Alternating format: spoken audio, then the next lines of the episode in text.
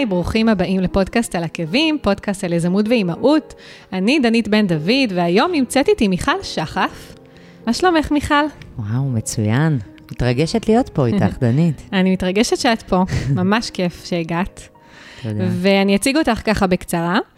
אני אגיד שאת אה, יזמית שותפה ומנהלת כללית בכולולם.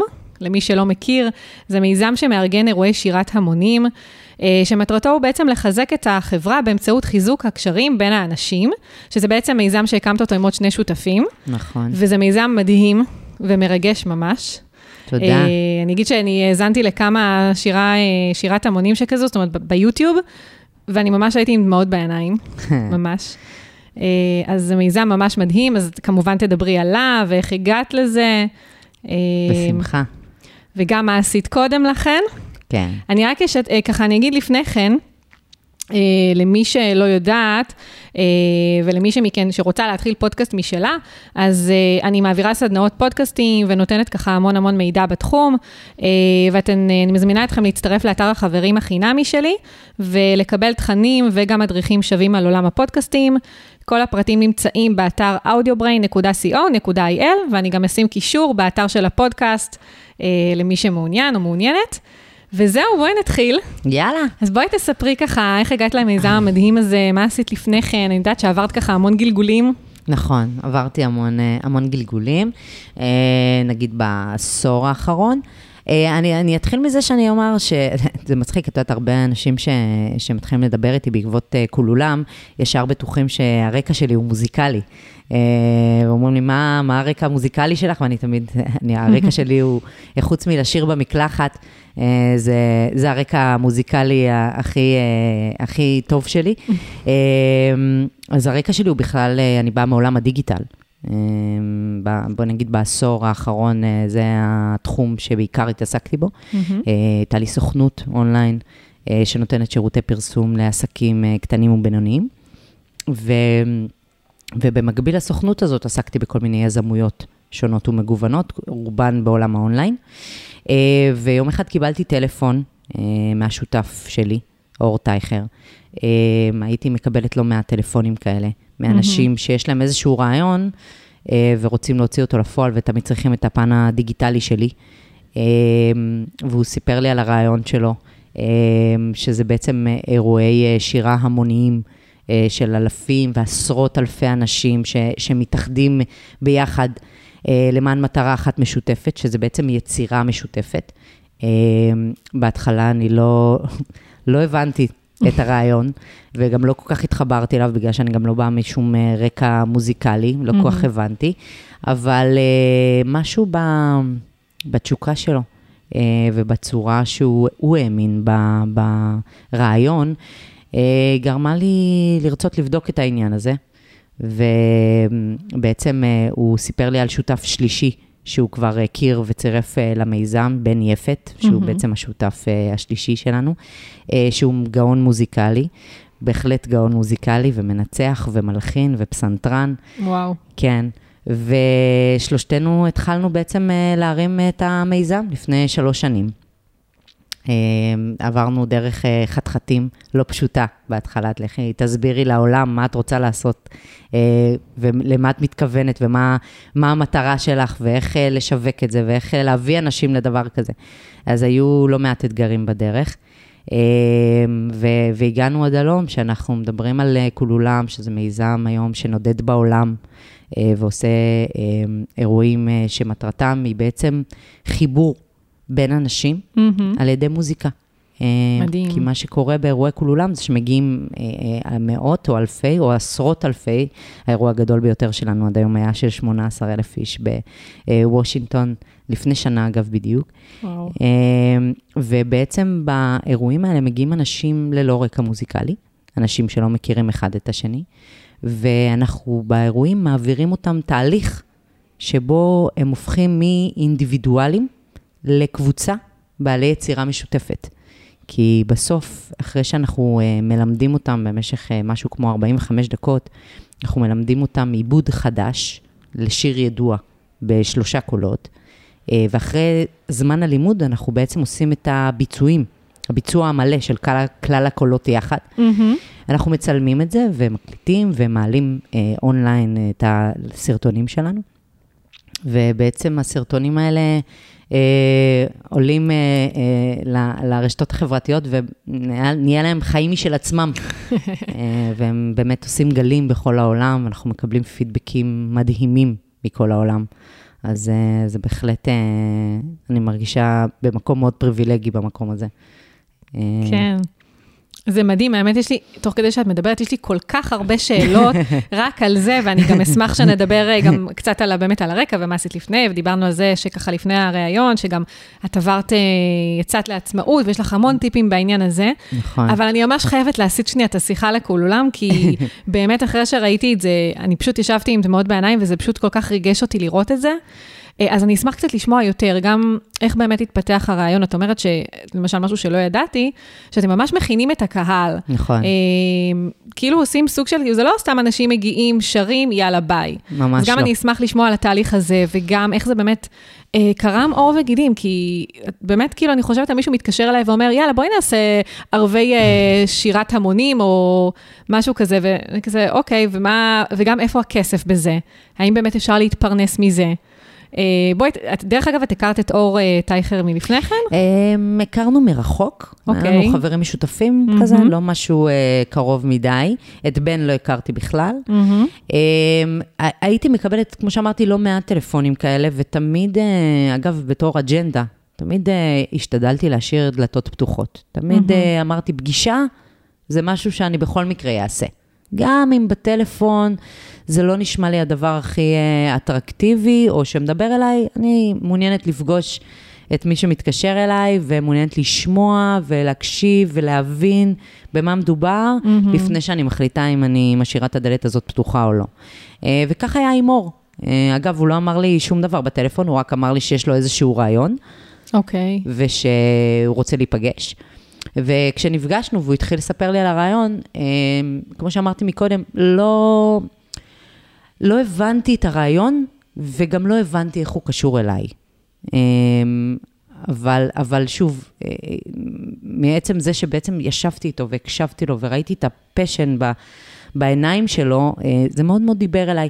ממש לא היה בשיח שלנו משהו שיכול להבטיח לי הכנסה. מהמם. מהדבר הזה. לא ידעתי לאן זה הולך, לא הרגשתי שהנה זה הדבר וזה הפרויקט של החיים שלי ואני אה, הולכת אה, להתפרנס ממנו. אה, אבל כן החלטתי שאני, שאני נותנת, נותנת את זמני לדבר הזה, אבל, וזה חשוב להדגיש את זה, כשנתתי את זמני לדבר הזה, לפחות בה- בהתחלה, כל שאר הדברים שעסקתי בהם דאז, המשכתי לעסוק בהם. מהמם. כן? אומרת, שזה אז הסוכנות דיגיטל שהייתה נכון, לך. הייתה לי סוכנות דיגיטל אה, מאוד יציבה, נקרא לה, אה, שנותנת שירותי פרסום לעסקים, היה לי לא מעט לקוחות. במקביל הרציתי המון, אה, גם במעוף, גם במכללת ניו-מדיה, ובעוד מכללות נוספות, גם הקמתי בית ספר בעצמי, שהריץ כמה וכמה מחזורים של פרסום ממומן בפייסבוק. מהמם.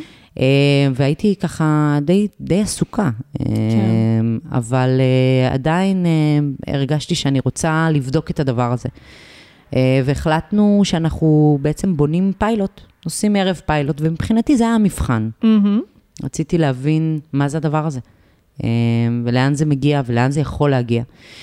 ואני יכולה להגיד שרק באירוע הראשון, הפיילוט שלנו, שהיה באפריל אה, 17, רק שם בעצם הבנתי מה אנחנו עושים, והבנתי שאני לא מעוניינת לעסוק בשום דבר אחר, חוץ מלקחת את הדבר הזה ולהפיץ אותו בכל העולם. וזה בדיוק מה שהתעסקתי בו ב- בשלוש שנים האחרונות, ואני יכולה להגיד שגם אה, מאז האירוע הראשון ומאז שהייתה לי את ההבנה הזאת, שזה מה שאני רוצה לעשות בחיים, אה, לאט לאט עשיתי ככה פייד אאוט לשאר הדברים שעשיתי בחיים, סגרתי את הסוכנות אה, דיגיטל, הפסקתי וואו. להרצות, אה, פשוט כי לא היה לי כבר זמן לשום דבר אחר, השקעתי את כל כולי בדבר הזה. אה, באירוע הראשון הייתי, אגב, בוא, בוא נכניס גם את הפן האימהי, הייתי בחודש, נכון. הייתי בחודש שביעי להריוני. לא ציינתי את זה שיש לך בת בת שנתיים, נכון? שנתיים וחצי, כן. שנתיים וחצי. כן. וואו, אז בכלל לא פשוט. כשפגשתי את אור בפעם הראשונה, הייתי בשבוע השלישי להריוני. וואו. כן. אה, ובאירוע הראשון שלנו הייתי בחודש השביעי, לקח לנו משהו כמו חצי שנה אה, להרים את הפיילוט, מהמם. וילדתי את שי אה, שבועיים לפני האירוע השני בעצם. וואו. כן, כן, זה היה מאתגר. בוא נגיד שחופשת לידה לא באמת הייתה לי. אה, כן. ש- בכל מקרה זה לא חופשה. כן, אה, נכון, זה לא חופשה, אבל אה, גם אותה, אה, מה שזה כן. לא יהיה, לא היה לא לי היה. לצערי. התחלקתי בה, אגב, עם זוגתי. מהמם. אה, יש את האופציה הזאת שאפשר לחלוק חופשת לידה, וזה מה נכון. שעשינו. יפה. אה, כי אה, היא שכירה, ואני, אה, ואני הייתי בטירוף של כולולם. בשנייה ששי נולדה, זה גם היה, הרגשתי ממש שאני אה, אה, ילדתי אה, תאומים. אה, את אה, לגמרי. שי ואת אה, כולולם. וזה היה מאתגר מאוד, כל המסע הזה, אה, גם אה, ללדת וגם במקביל אה, להצליח אה, לשמר את המיזם הזה שבדיוק היה בשיא הפריצה והפריחה שלו. אה, אבל אני היום, היום בדיעבד, שוב, רק אה, שלוש שנים אחורה, כן? לא איזה עשור, אבל בדיעבד אני יכולה להגיד שזה היה מסע מרתק, זה עדיין, אגב, מסע מרתק, גם הגידול של שי וגם הגידול של כולולם. זה עדיין מסע מרתק, ואני מאוד מאוד שמחה שלא לא ויתרתי, בעיקר לעצמי, אה, בדרך. וכמה אנשים היו, דרך אגב, באירוע הראשון? 550.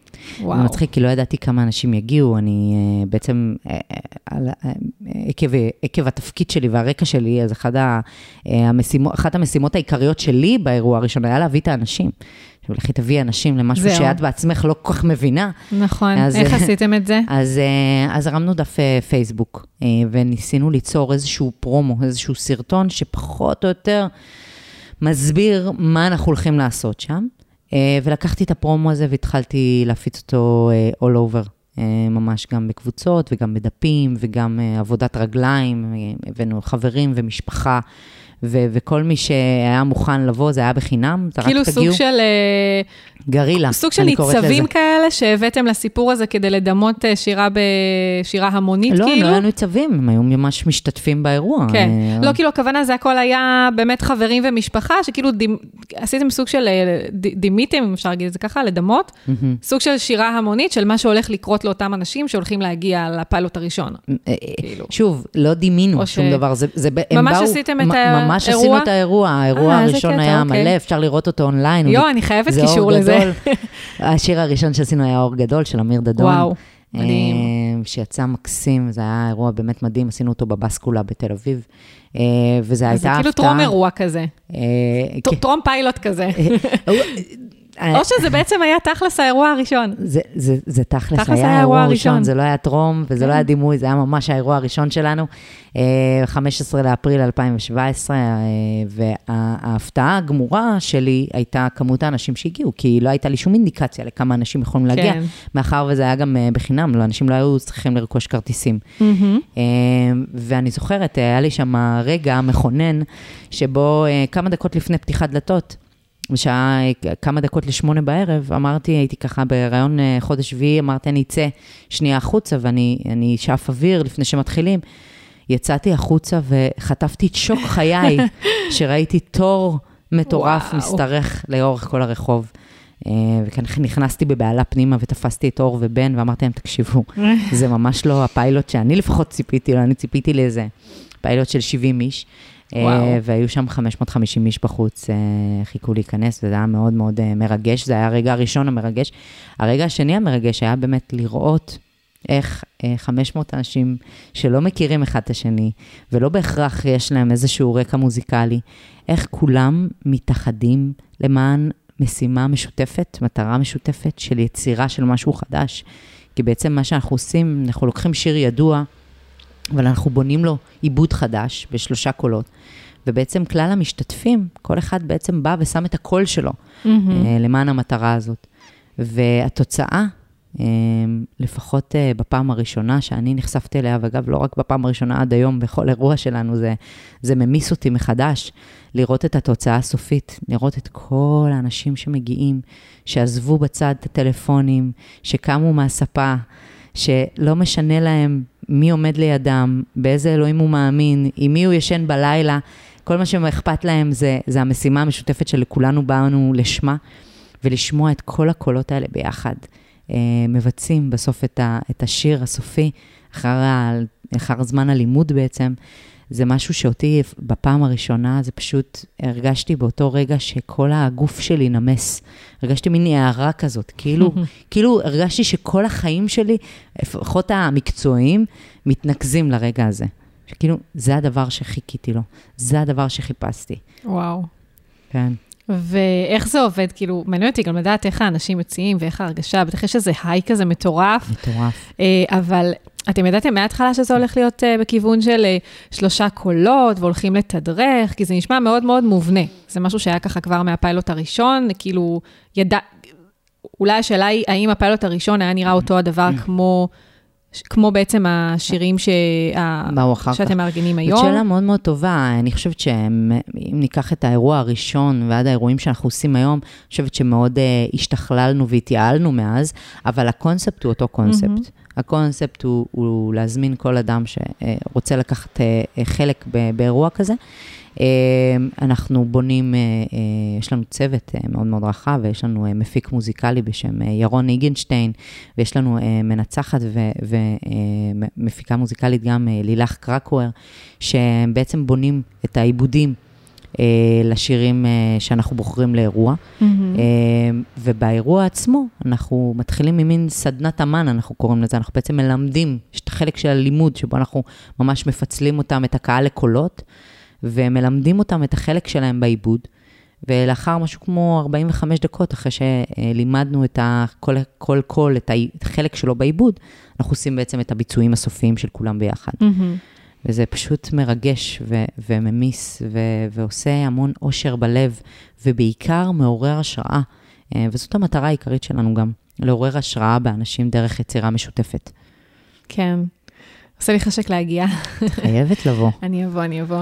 ואיך, אה, זאת אומרת, מתי הבנתם שיש פה גם פוטנציאל עסקי, או שלמשל אור שפנה אלייך בהתחלה ידע את זה, או גיששתם ככה לאורך הדרך? אני חושבת שדמיינו אה, שזה כן יכול להגיע למקום עסקי, אבל לא ידענו בדיוק איך ומתי וכמה ולמה. אמ, מה שקרה זה שאחרי שבעצם אמ, הפצנו את הסרטון הראשון, הוא נהיה מאוד מאוד ויראלי, מאוד מאוד מהר, והתחלנו לקבל המון המון פניות. והפניות אה, התחילו לזרום מכל העולם, אגב. אה, והרבה מהפניות היו גם מארגונים, מחברות, שרצו לעשות לעובדים. את זה לעובדים שלהם. וואי, איזה מדהים. ושם בעצם אה, אה, הבנו את הפוטנציאל העסקי של הדבר הזה, והתחלנו mm-hmm. לעשות בעצם אירועים פרטיים, שאנחנו עושים אותם עד היום, וזו צורה שבה אנחנו מתפרנסים. כי אנחנו עושים היום בכולולם שני אה, סוגי אירועים, נקרא להם. אירועים ציבוריים, אה, שהם לרווחת הציבור והם לא למטרות רווח. גם המחיר כרטיס הוא, הוא מחיר חברתי mm-hmm. של 60 שקלים. שזה בעצם אה, לכיסוי עלויות, או השכרת מקום לכיס, וכאלה. בדיוק, אוקיי. נטו לכיסוי עלויות. אמ, ומעבר לכך, אנחנו עושים אירועים פרטיים לארגונים שהם ארגונים, חברות, אה, שמזמינים אותנו אה, לקהילות סגורות שרוצות בעצם לחוות את החוויה הזאת, וזה, ו- וככה אנחנו בעצם מתפרנסים. וואו, מדהים.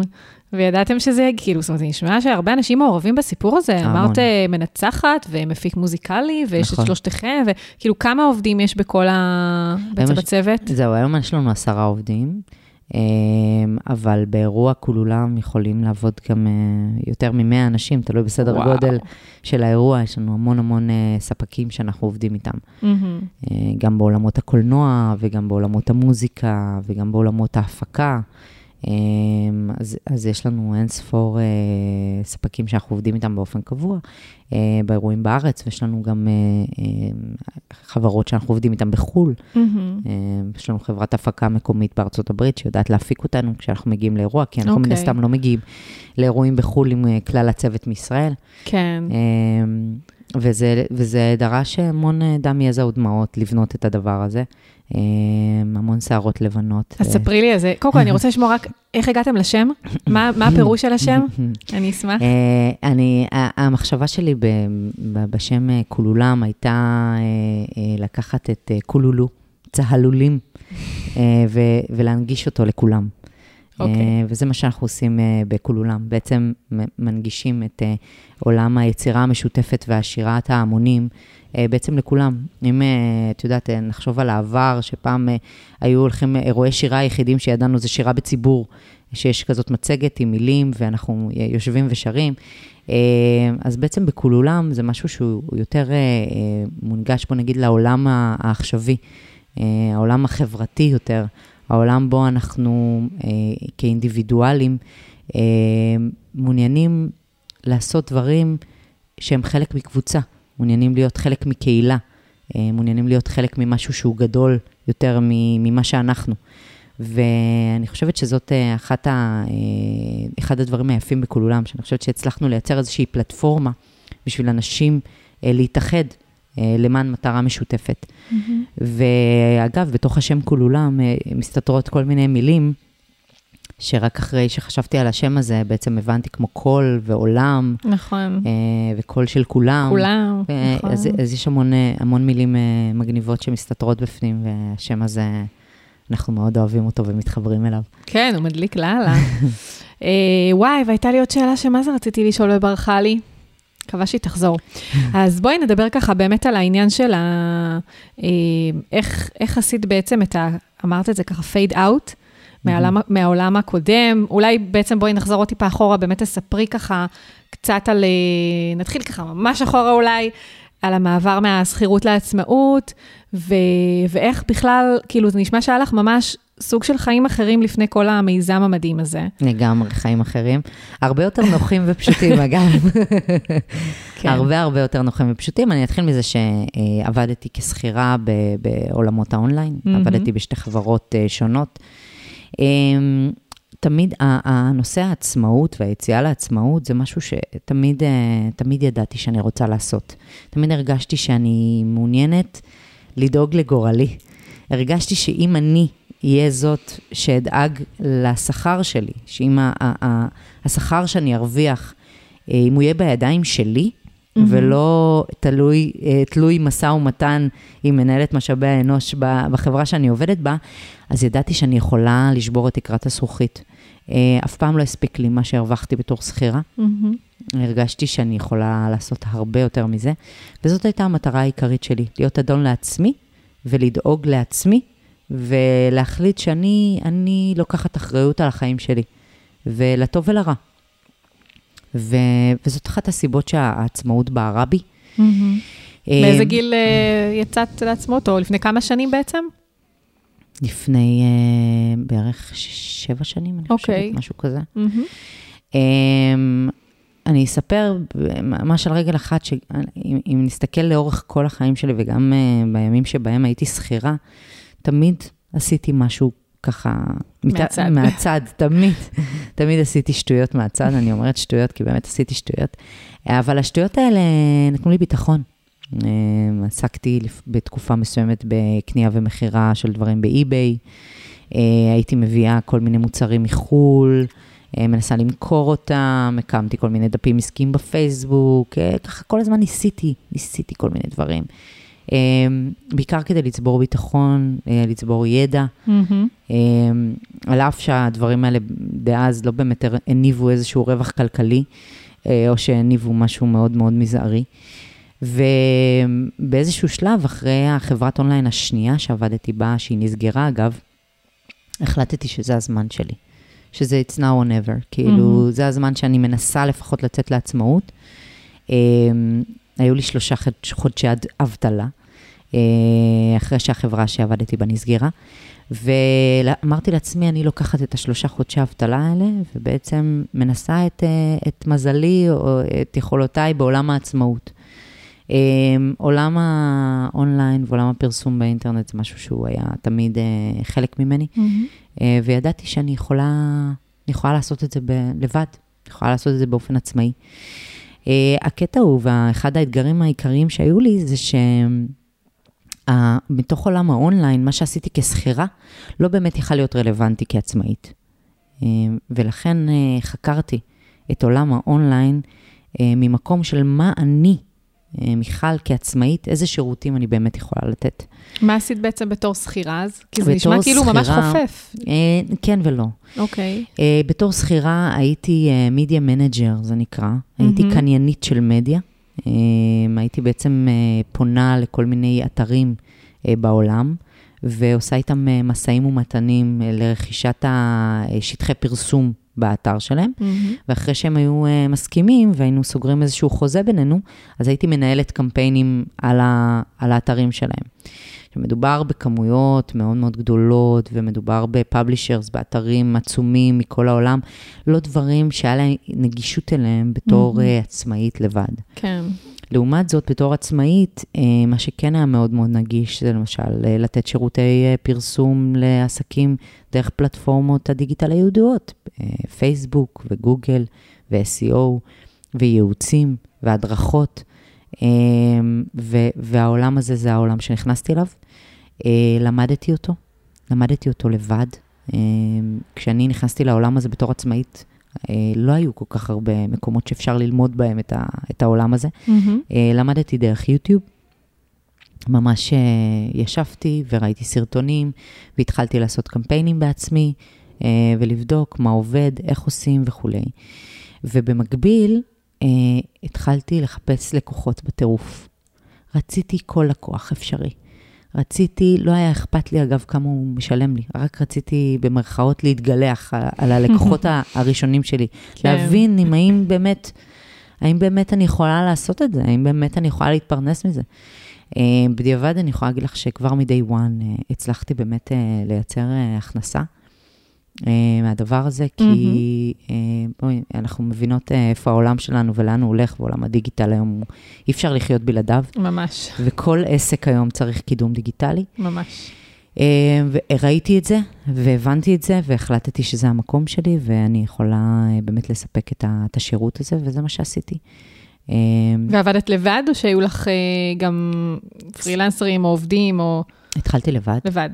אה, אגב, התעקשתי להתחיל לבד, כי מאוד מאוד רציתי בעצמי לעשות קודם כל את הדברים. רציתי מהמם. להיות hands on, כאילו להבין, לדעת בעצמי להריץ קמפיין בפייסבוק, לדעת בעצמי להריץ קמפיין בגוגל, להבין מה זה SEO. לפני שאני מביאה ספקים, רציתי להבין את המטריה, להבין את המונחים, להבין מי נגד מי.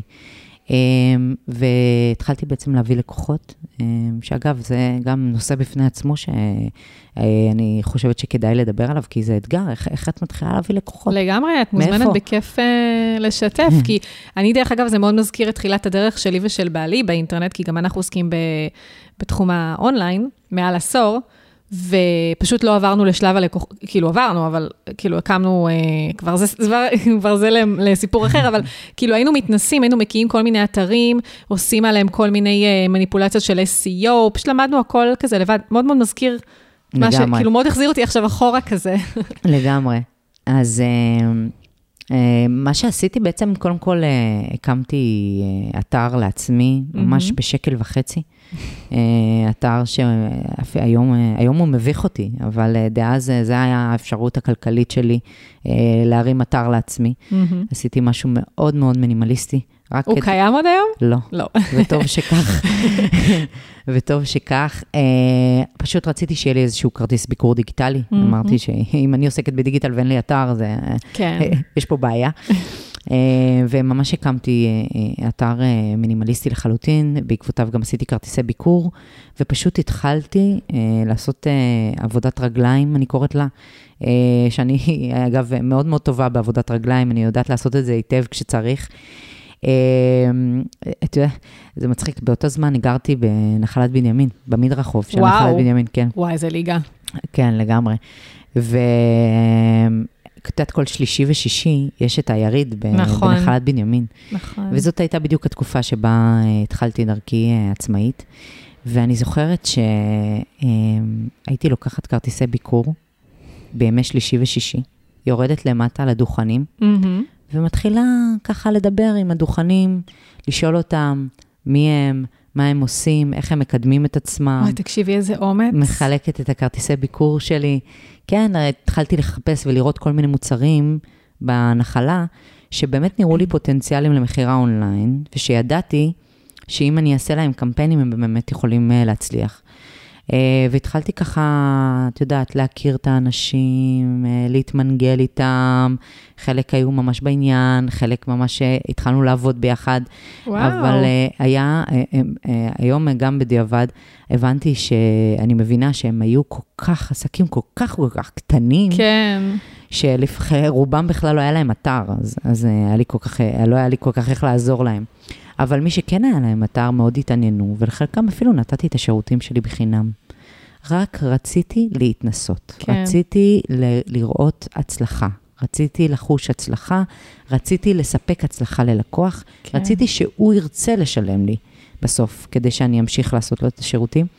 ופשוט ככה התגלגלתי, מפה לאוזן, מפה לאוזן, מפה לאוזן, והסוכנות הלכה וגדלה, ו- והתחלתי ל- לקבל עוד לקוחות ועוד לקוחות, וראיתי שבאמת ה- זה עובד. זאת אומרת, הקמפיינים הולכים טוב, מהמם. השירותים שלי עובדים טוב, הלקוחות מרוצים. אה, אני יכולה להגיד לך שאפילו לעצמי, מעולם לא עשיתי קידום ממומן. אה, הכל. הכל התגלגל מפה לאוזן, תמיד אני אומרת, הסנדלר הלך יחף, כי לעצמי מעולם לא עשיתי קידום ממומן. אה, פשוט מפה לאוזן, זה עבד מצוין, ובאיזשהו שלב גם באמת אה, התחלתי אה, להביא ספקים. אה, הבנתי שאני לא מעוניינת באמת לשבת ולעשות בעצמי את הקמפיינים. אה, היו לי לא מעט לקוחות, וגם עשיתי עוד הרבה מאוד דברים במקביל, גם מהמם. הרציתי וגם אה, אה, התחלתי לעסוק ביזמויות שונות ומגוונות בעולם האונליין. איך הגעת להרצאות, דרך אגב? כי... סליחה, זו שאלה למשל שאני רואה, זאת אומרת, הרבה ככה בפייסבוק, של אנשים שרוצים להגיע להרצות בכל מיני מקומות, ולא מצ... לא מבינים כאילו איך לעשות את זה, אז הם כאילו סוג של משחררים את זה כזה לעולם, ואומרים אם מישהו מכיר קשרים במכללה כך וכך, או במקום כך וכך, אני אשמח לחיבור. איך הגעת לשם? אה, וואי, הפעם הראשונה אה, שהרציתי הייתה במכללת new media. אה, זה היה לפני המון המון שנים. אה, אני חושבת, אני חושבת שפנו אליי. אני עסקתי אז, אה, אגב, זה, זה התחיל עוד שהייתי שכירה. אה, בתור שכירה, ניהלתי affiliate network. אה, אני לא יודעת אם את רוצה שאני אכנס לזה ואספר מה זה, כי אה, זה, זה עולם בפני כמו, עצמו. אפשר להגיד שזה מי שמכיר כמו ClickBank, או וכאלה, כן, נכון? כאילו נכון. בארץ יש את וויסל וזה, אני מדברת על הגדולים יותר. נכון, זה, זה, זה מהעולמות האלה, אה, רק הנישה שלי קצת הייתה שונה. והעולם הזה היה מאוד מאוד אה, חדש וטרי בארץ, אה, ולא הרבה עסקו בו דאז. ופנו אליי, אם אני לא טועה, במכללת ניו-מדיה, ללמד על זה.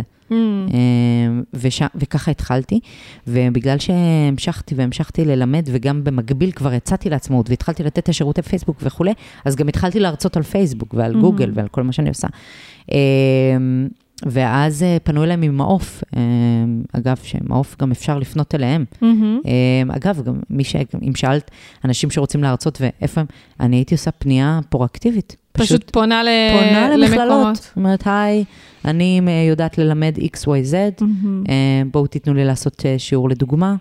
ו- ו- וככה התגלגלתי ולימדתי לא מעט. אה, בעיקר במעוף, לימדתי שם לא מעט פייסבוק וקידום ממומן, וגם הקמתי עם שותפה באיזשהו שלב אה, בית ספר אה, לפייסבוק, עשינו איזה שישה מחזורים ביחד, פשי. אה, גם עבד בצורה מאוד מאוד טובה. אה, אז עולם ההרצאות הוא עולם שמאוד מאוד אהבתי. אה, והייתי בו, אה, עבדתי בו במקביל. אגב, מאוד הרגשתי שאני חייבת את ההרצאות האלה לנפש, כי בזמן הסוכנות, אה, בעיקר עבדתי מהבית, מהבית. הייתי די כן. בודדה. אה, כמו הרבה עצמאים ועצמאיות, כן. כן. הייתי די בודדה ולא היה לי אינטראקציה עם כל כך הרבה אנשים, ואז ההרצאות בעצם השלימו אותי מצד, זאת אומרת, מצד אחד נתתי בשטח, עבדתי בשטח ונתתי אה, אה, שירותי פרסום, כן. מצד שני, גם אה, באתי והרציתי והייתי באינטראקציה עם אנשים, ואגב, גם ההרצאות, זה אחלה מקור לידים מדהים. נכון, לגמרי, בטח. כל ההרצאה שלי הסתיימה בכרטיסי ביקור ש- שחולקו ל- לעצמאים שהיו שם ו- ורצו שירותים בסופו של דבר. כן. אז uh, זאת אחלה דרך להתפתח ולגדול uh, uh, בתור סוכנות, מהמם. uh, והשילוב בין השניים מאוד מאוד עזר לי, ומאוד נהניתי ממנו, וזו הייתה תקופה מדהימה בשבילי, אה, מאוד רגועה ונעימה ומכניסה מאוד כלכלית. אה, אבל אה, אני בן אדם שאוהב הרפתקאות. וואי, דווקא פתאום אני מדמיינת איזו ככה תקופה רגועה, וכאילו קצת להתרפק על הזה. לא, חיפשת את האקשן. אני, אני, אף פעם, אני אף פעם לא רגועה.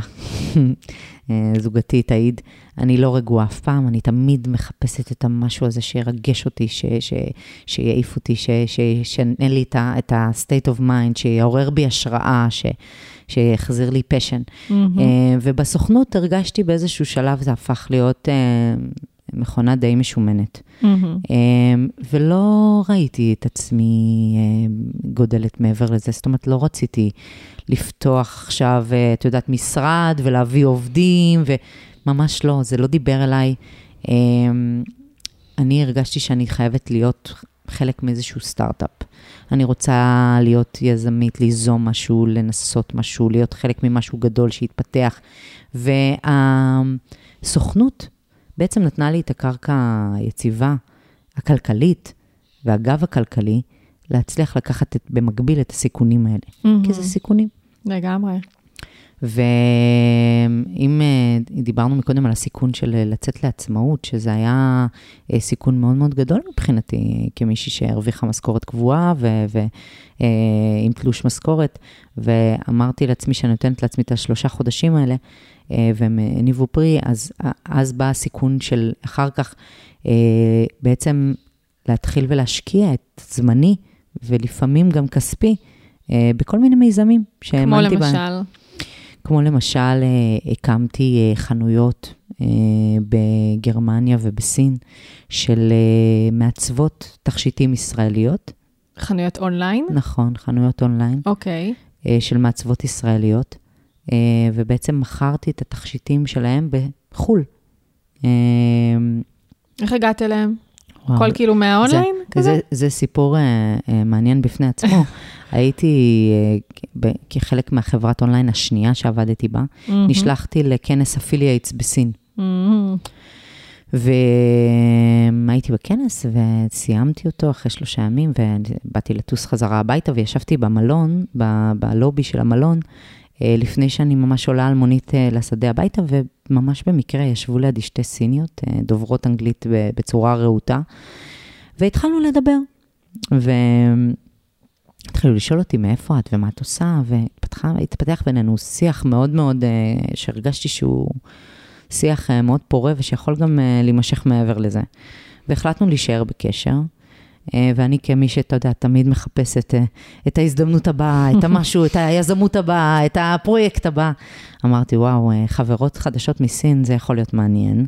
לגמרי. והם אמרו לי, בואי נקים חנות אונליין בסין, הרי סין סגורה לכל העולם. הם, הם גם, עם, אם זה היוטיוב שסגור להם והפייסבוק שסגור להם, היום יש להם את הדרכים שלהם להיפתח. כן, זהו. הם עושים פרוקסי ו, והם נכנסים, אבל בעיקרון סין סגורה למוצרים ולדברים מחוץ לסין.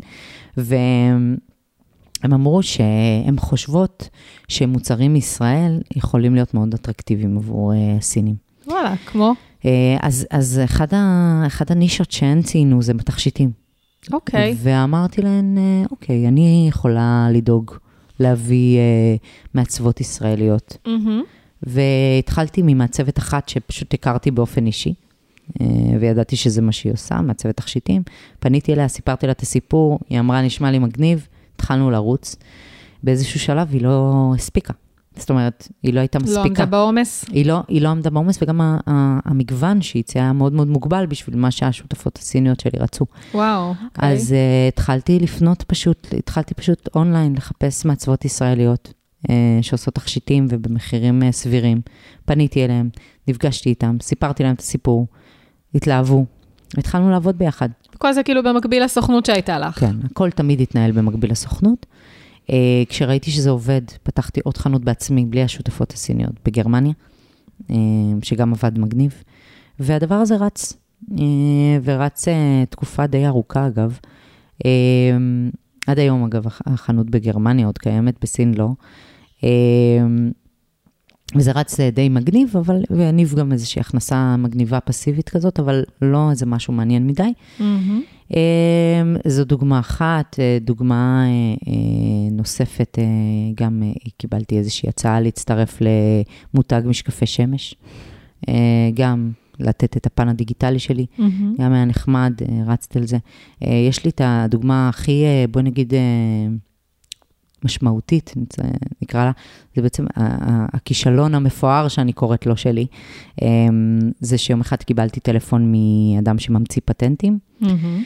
והוא אה, הראה לי, אה, הוא אמר לי שהוא צריך בעצם ייעוץ דיגיטלי, ונפגשנו, והוא הראה לי כל מיני מוצרים אה, שהוא המציא להם פטנט שהם מחליפים צבעים. אה, והדבר הזה הגניב אותי, ואמרתי לו, עזוב אותך ייעוץ, בוא נהיה שותפים. בוא נלך על זה ביחד. וואו, ומה קרה עם זה? התחלנו לעבוד על זה, אה, התחלנו לפתח את המוצרים, בעיקר אה, חצאית. החצאית היה בעיקר גם המוצר שאני נדלקתי עליו, שהוא אה, מחליף צבעים. זה כמו בסגנון השמלה המתחלפת שרצה אז אונליין, או שזה משהו לא, אחר מה, לגמרי? הצהוב הוא כחול הזה? כן, לא, לא, לא, זה לא לא. קשור, לא. יצאתי כאילו עכשיו, אה, לא, לא. אה, שמעתי את- השאלה הזאת, אגב, הרבה, אבל זה לא זה. זה איזשהו פטנט בעולם התפירה. אוקיי. אה, שמאפשר אה, החלפה של צבעים בצורה די מהירה ו- וקלה. אה, אני מאוד אהבתי את המוצר הזה, נגנבתי עליו, חשבתי שהוא יכול להיות סנסציוני, והתחלנו לפתח אותו, והמטרה שלנו הייתה בעצם לעלות לקיקסטארטר, לעשות מהמם. מימון המונים. העליתי איזשהו סרטון, אגב, של עצמי עם החצאית. אני גם לא לובשת חצאיות, שזה גם, אולי זה מה שהפך אותו לוויראלי. אבל הסרטון הזה באמת הפך להיות מאוד מאוד ויראלי. יא, אה, מעניין, והוא קיים עדיין? הוא קיים עדיין. אה, הוא הגיע לכמה מיליונים של. צפיות. אה, הוא ממש סרטון של 11 שניות, הכי הראי, הכי אותנטי. זה הסרטון שבעצם הייתי בבית של התופרת, אוקיי. ומדדתי בפעם הראשונה את החצאית, וכל כך התלהבתי. אה, על אף שאני לא לובשת חצאיות, כל כך התלהבתי מאיך שזה עובד ואיך שזה נראה, אז אה, בעצם התופרת צילמה אותי אה, סרטון וידאו של 11 שניות, די. והעליתי אותו אה, אה, אונליין, והוא פשוט אה, עף. אף פעם אפשר לדעת מה יהיה ויראלי, זה מטורף. אי אפשר לדעת, אי אפשר לדעת. הדברים הכי, בסוף הכי אותנטיים, הכי, אה, אה, את יודעת, לא, לא מושקעים, לצורך נכון. העניין, אה, הם אלה שתופסים את העין. ובאמת הוא תפס את העין, ובעקבות, אגב, ה- הווירליות של הסרטון הזה, אמרתי, אוקיי, כאילו, החצאית הזאת הולכת להיות עכשיו הדבר הבא. כאילו, אם- לסרטון כזה של 11 שניות, הכי ליים, כן. סרטון אה, אה, מגיע ככה לכל כך הרבה אנשים, אגב, מסביב לעולם, בטוח יש לו פוטנציאל בקיקסטארטר, ובשנייה שהוא יעלה על הפלטפורמות, זה הולך לעוף. ועבדנו מאוד מאוד קשה, כמעט, אה, אני חושבת שנה, אפילו יותר משנה, על הפרויקט הזה. אה, ואז העלינו את הפרויקט לקיקסטארטר. ולחצתי ככה על הכפתור של האישור של הפרויקט, את יודעת, ואני. מחכה לבום כן. שהולך לבוא, ושום דבר לא קורה. איזה מלחיץ זה. לא כאילו, קורה. אני חושבת רגע לפני שלוחצים את האישור הזה, פתאום כל המחשבות, ה- הפחד, כאילו, הפחדים, ומה יקרה אם זה לא יעבוד. הקיץ של אביה. ממש, בול. הקיץ של אביה, ו, ובאמת אה, לא היו מכירות, והמכירות שכן היו, זה היה מהמשפחה המפרגנת שלי והחברים. חמודים. כן. כל פעם אני רואה מכירה ואני מסתכלת על השם, ואז אני רואה שזה כאילו אחי או אימא שלי, או כל מיני דברים כאלה. ו, אה, ואני מבינה שהפרויקט הזה לא, לא קורה. אה, ואת יודעת, קיקסטארטר זה, פרו- זה פלטפורמה שבעיקר עובדת בארצות הברית. ואז אז בעיקר הלילה שלנו היה משמעותי למכירות, ואני זוכרת שהייתי מתעוררת כל בוקר להסתכל מהר, מהר, מהר אם היו מכירות, ולא רק שלא היו וואו. מכירות, היו גם refunds. refund ים, וואי, איזה באסה. על, על מכירות שכן היו. אה, והדבר הזה גמר אותי מבחינה נפשית ומקצועית, אני הייתי ממוטטת, אני הרגשתי שכאילו, אולי זה לא בשבילי, אולי אני לא באמת יכולה להיות יזמית, אולי אני צריכה להישאר בסוכנות וזה מה שאני צריכה לעשות, אולי אני לא צריכה לחפש את ההרפתקאות האלה. Uh, זה ממש שבר אותי. בטח, ממש, עבדת מזה ממש שנה שלמה, זה מטורף. מטורף. הכישלון המפואר הזה שלי הוא אחד השיעורים הכי טובים שאני עברתי. גם מבחינה נפשית וגם המון מבחינה מקצועית. אמ, היום אני מבינה שבלי חסינות, רזיליאנס, את יודעת, מהמם. בלי אור של פיל, כן. אין לך מה לעשות בעולם הזה, בטח לא בתור יזמית ולא בתור עצמאית. אם את לא יודעת לחטוף סטירות, אם את לא יודעת לעמוד בזה, אין לך מקום. פשוט אין לך מקום, כי מקבלים כל כך הרבה כאלה. כל כך הרבה כישלונות בדרך, כל כך הרבה, ואני, אין, אין, את יודעת, אני, אני קוראת לזה הכישלון המפואר שלי, אבל את יודעת, עשיתי כל כך הרבה מיזמים שלא, אף, אף אחד בעולם לא שמע עליהם חוץ ממני. כל הניסיונות האלה, והניסיונות האלה, אני היום מבינה שבלעדיהם לא הייתי מצליחה לעשות שום דבר אחר שכן הצליח. כן. והיום אני מבינה כמה הם היו חשובים, למרות שאז, באותו זמן, אני הרגשתי ממש כישלון. הרגשתי שאני כישלון, לא הפרויקט. והתחושה כן. הקשה הזאת, היא נמשכה איתי המון זמן, זאת אומרת, זה גם קצת הוריד לי את הביטחון. וואי, מה זה מזדהה עם זה, ממש. זה, זה, היה, זה היה שבר מאוד מאוד גדול עבורי, ו, והייתי ממש קמה בבוקר ובוכה, ליטרלי, שאני לא רואה מכירות, והייתי ממש בוכה. ואני זוכרת, הייתי הולכת ומשוטטת בנחלה אבודה, אה, אה, אה, חושבת מה, מה, מה יכלתי לעשות אחרת, או מה הייתי צריכה לעשות אחרת, או לאן אני הולכת מפה. ולקח לי זמן להתאושש משבר החצאית. לא מעט זמן לקח עד שנכנסתי ליזמות נוספת, עד שהיה לי את ה... את החוזק והחוסן הנפשי וה, והרצון בכלל והמוטיבציה להיכנס למשהו חדש. Mm-hmm. אמ, היום, שוב, בדיעבד, וכל החוכמה הזאת בדיעבד, היא, היא, היא שאסור לעצור. כאילו, אפשר לעצור, זה בסדר לעצור, אם צריך שנייה, מה שנקרא, אני קוראת לזה retooling, אם צריך שנייה לעצור ולאסוף את עצמך, mm-hmm. ולעשות קצת חושבים עם עצמך, לאוקיי, לאן מפה ולאן אני הולכת, אבל אסור אה, לתת אולי לזה... אולי לוותר, לוותר, אסור לוותר. בדיוק, אסור לוותר, מותר לעצור, אסור לוותר. כן. Uh, ואני שמחה שלא לא ויתרתי. Uh, אני גם לא חושבת שבאמת, מהאופי שלי, ממי שאני, אני לא חושבת שבאמת יכלתי לוותר. Uh, כי אני, אני יודעת שלא הייתי שקטה. עד שלא הייתי uh, מצליחה לעשות משהו ש, שיספק אותי. Mm-hmm. ו, ובאמת המשכתי uh, בדרכי אחרי החצאית, uh, אחרי הכישלון המפואר הזה, אני קוראת לו מפואר, כי כל העולם ואשתו ידע, את יודעת איך זה במימון המונים, את כן. יוצאת בפייסבוק, ואת משתפת, וכל בן אדם שפגשתי, הראיתי לו את הסרטון הזה של 11 שניות, שהבנתי שהוא כל כך ויראלי אונליין, אז כאילו כולם מתעניינים בזה, וכולם רוצים להיות חלק בזה, וכולם רוצים את החצאית הזאת בשביל הילדה שלהם. אבל בפועל זה לא קרה. ו... וגם כל בן אדם שפגשתי ברחוב אחרי הכישלון, כל הזמן שאל אותי, אז מה עם החצאית, ואיפה החצאית, ומה קורה איתה? ו... וזה עוד פעם הבושה הזאת להתמודד איתה, עם הכישלון הזה. ו... וגם זה פיתח בי איזה סוג של חסינות. אה, לדעת לעמוד מאחורי הכישלון שלי ולבוא ולהגיד לאדם הזה, זה לא הצליח, זה נכשל. כן. Uh, לצערי זה נכשל, זה לא עבד. אני ממשיכה הלאה. וזה החיים של יזמים. בדיוק, אני מאוד נכון. מזדהה עם הרבה ממה שאמרת, כי אני גם לפעמים מרגישה שאני משלהבת כאילו, אה, או מלהיבה. אה, משפחה וחברות וזה, על פתאום איזה מיזם חדש אה, שבא לנו לעשות, לי ולבעלי, כי זה עסק, כאילו, כל מה שאנחנו עושים, הכל זה ביחד. ו... ואז אנחנו מתחילים, וכל המשפחה כבר יודעת, ושלחנו תמונות בקבוצה של הפייסבוק, כאילו, של הוואטסאפ וזה, ואז פתאום זה כזה מתמסמס. ואז פתאום, אופס, פדיחות, כאילו, מה יחשבו עלינו חוסר יציבות? כן. כאילו... זה כזה נותן תחושה כזה לאנשים אולי שחוסר רציבות... אה, נכון, אה, נותן לאנשים אה, הרבה פעמים תחושה שאת מתפזרת. כן, ממש. איך אומרים לך, אל תתפזרי. ממש. אומרים לה, אל תתפזרי, תתמקדי. ממש. אבל אני, אני יכולה להגיד לך שהמון פעמים הגישה שלי דווקא הייתה כן להתפזר. לראות לכל, אני לא קוראת לזה להתפזר, אני קוראת לזה לראות לכל הכיוונים, להשאיר את כל הדלתות פתוחות, כי אני כן. מאוד אוהבת לבדוק, לראות, אני מאוד סקרנית. אני רוצה לראות מה זה, אני רוצה להרגיש מה זה, אני רוצה לראות איך אני מתחברת לזה. ו- והיו דברים שתפסו אותי, ו- ונשאבתי אליהם, והיו דברים שלא תפסו אותי, אה, ו- ושחררתי אותם. אה, אבל עצם החיפוש התמידי הזה אחר משהו, הוא, הוא גם זה שהביא אותי למצוא. נכון. אה, והדברים לא נופלים עלייך. את לא תשבי בבית ויפלו עלייך. ממש. את צריכה לחפש. נכון. את צריכה להיות פתוחה, את צריכה להיות ערנית, את צריכה לדעת להסתכל כל הזמן, ולדעת... ליזום, גם עוד משהו ש... ליזום, בדיוק, והליזום הזה, אגב, הוא, הוא, מה זה ליזום? בסופו של יום, גם הליזום מגיע מכל מיני דברים שמעוררים בך השראה. אם זה מפגשים עם אנשים, שאת שומעת משהו שמישהו, דרך שמישהו עבר, או מוצר שבן אדם עשה, או משהו כזה, והם פותחים אותך לעוד עולם.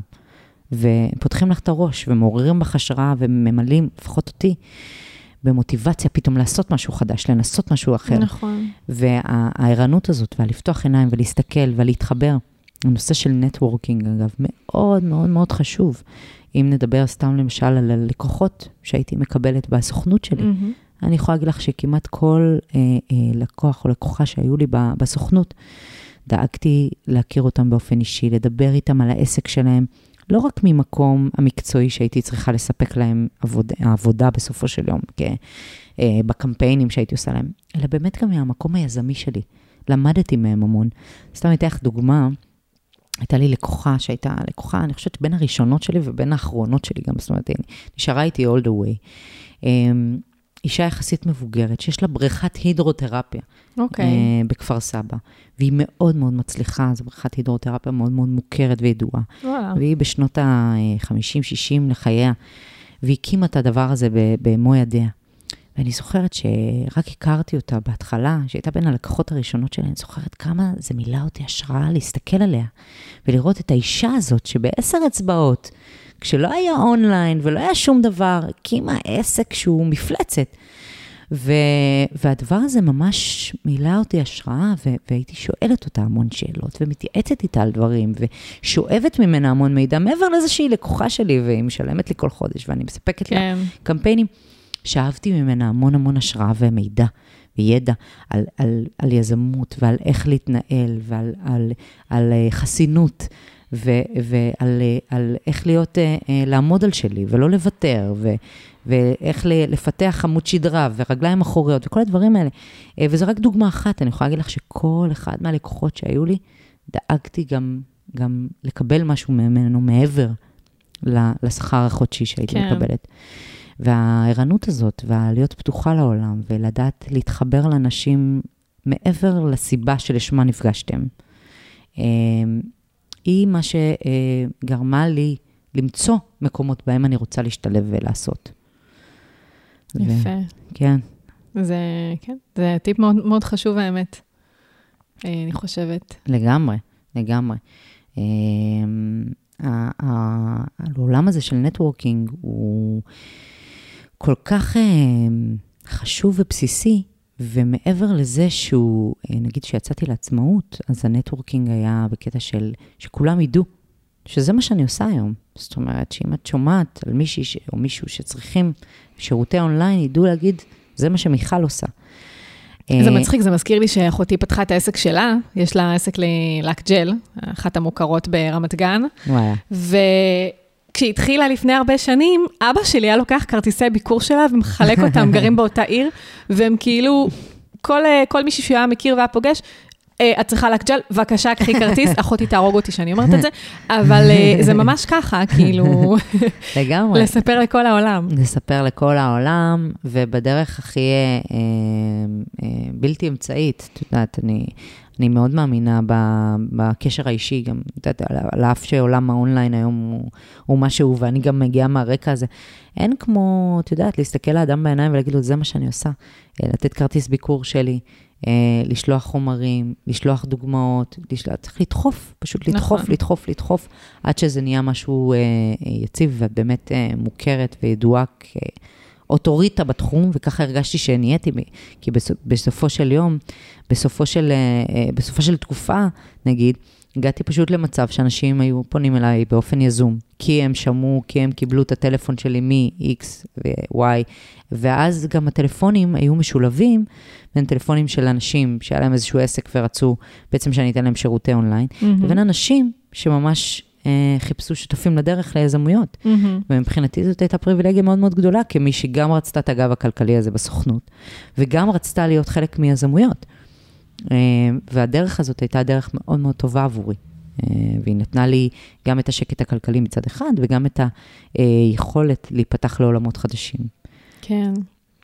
אז אה, בואי ככה נתקדם קצת קדימה, וככה תספרי לי באמת על השלב הזה, שאיך איך הצלחת, כי באמת נשמע שבנית עסק מאוד מאוד יציב, לפי כל מה שסיפרת, והיו לך המון לקוחות, ולקוחות שגם באיזשהו מקום הפכו, היו מעבר ללקוחות. איך הצלחת לעשות את ה... גם איך הצלחת לעשות את ה fade out הזה? אהבתי. אני משתמשת ב fade out עכשיו אה, זהו, אימצתי. אה, גם מבחינת איך זה השפיע על לקוחות, עלייך, איך אה, זוגתך קיבלה את זה, כי זה לא פשוט פתאום אה, לעזוב עסק מבוסס וללכת לאיזו הרפתקה שאומנם נראה שהיא כאילו הוכיחה את עצמה, אבל עדיין, זה, זה לא ידוע. נכון, תראי, אה, יש פה המון המון, המון שאלות והמון גם תשובות. אה, קודם כל, אני חושבת שאיפשהו בתת מודע שלי ידעתי שזה זמני. שזה לא, זה, זה לא המקום שאליו אני שואפת, הסוכנות, לצורך העניין. אמ, והבנתי שזה כרגע משמש אותי נטו כגב כלכלי, אה, ופותח אותי לכל מיני עולמות אה, באמצעות הלקוחות שלי, כמו, ש, כמו שסיפרתי. וחיכיתי ליום, חיכיתי ליום שיבוא משהו שאני ארגיש שאני לא מעוניינת לעסוק במה שאני עושה היום, ואני מעוניינת לפנות את כל כולי לדבר הזה. Mm-hmm. וכשהגעתי, וכשהגיע כולולם, בעצם באירוע הראשון, שהבנתי את הרגע הזה, שאני, אה, היה לי שם ממש רגע מכונן, רגע ספציפי. זה היה ממש אחרי, אחרי שעשינו את הלימוד, אחרי שבן ו- ולילך בעצם לימדו, המנצחים לימדו את הקהל במשך 45 דקות את העיבוד של אה, אור גדול, הגיע החלק של הביצועים. ובחלק של הביצועים, תביני, אני אין לי מושג מה אנחנו הולכים לעשות פה, כאילו, באירוע הזה. ואני עומדת בצד, ואני לא משתתפת באירוע, אני פשוט צופה מהצד, מנסה להבין מה הולך לקרות פה. ובעצם בביצוע הראשון של השיר של כל הקולות ביחד, ממש הרגשתי כאילו כל העולם עצר, ויש איזה פרוז'קטור עליי, ושאומר לי, מיכל, כל מה שהיה עד עכשיו לא רלוונטי. כלומר, רלוונטי, אבל מהיום הדברים הולכים להיראות אחרת. את רוצה דברים אחרים. Mm-hmm. וכל מה שרציתי זה באמת לקחת את המיזם הזה ו- ולעוף עליו, ולה- ולהצליח להפיץ אותו בכל העולם.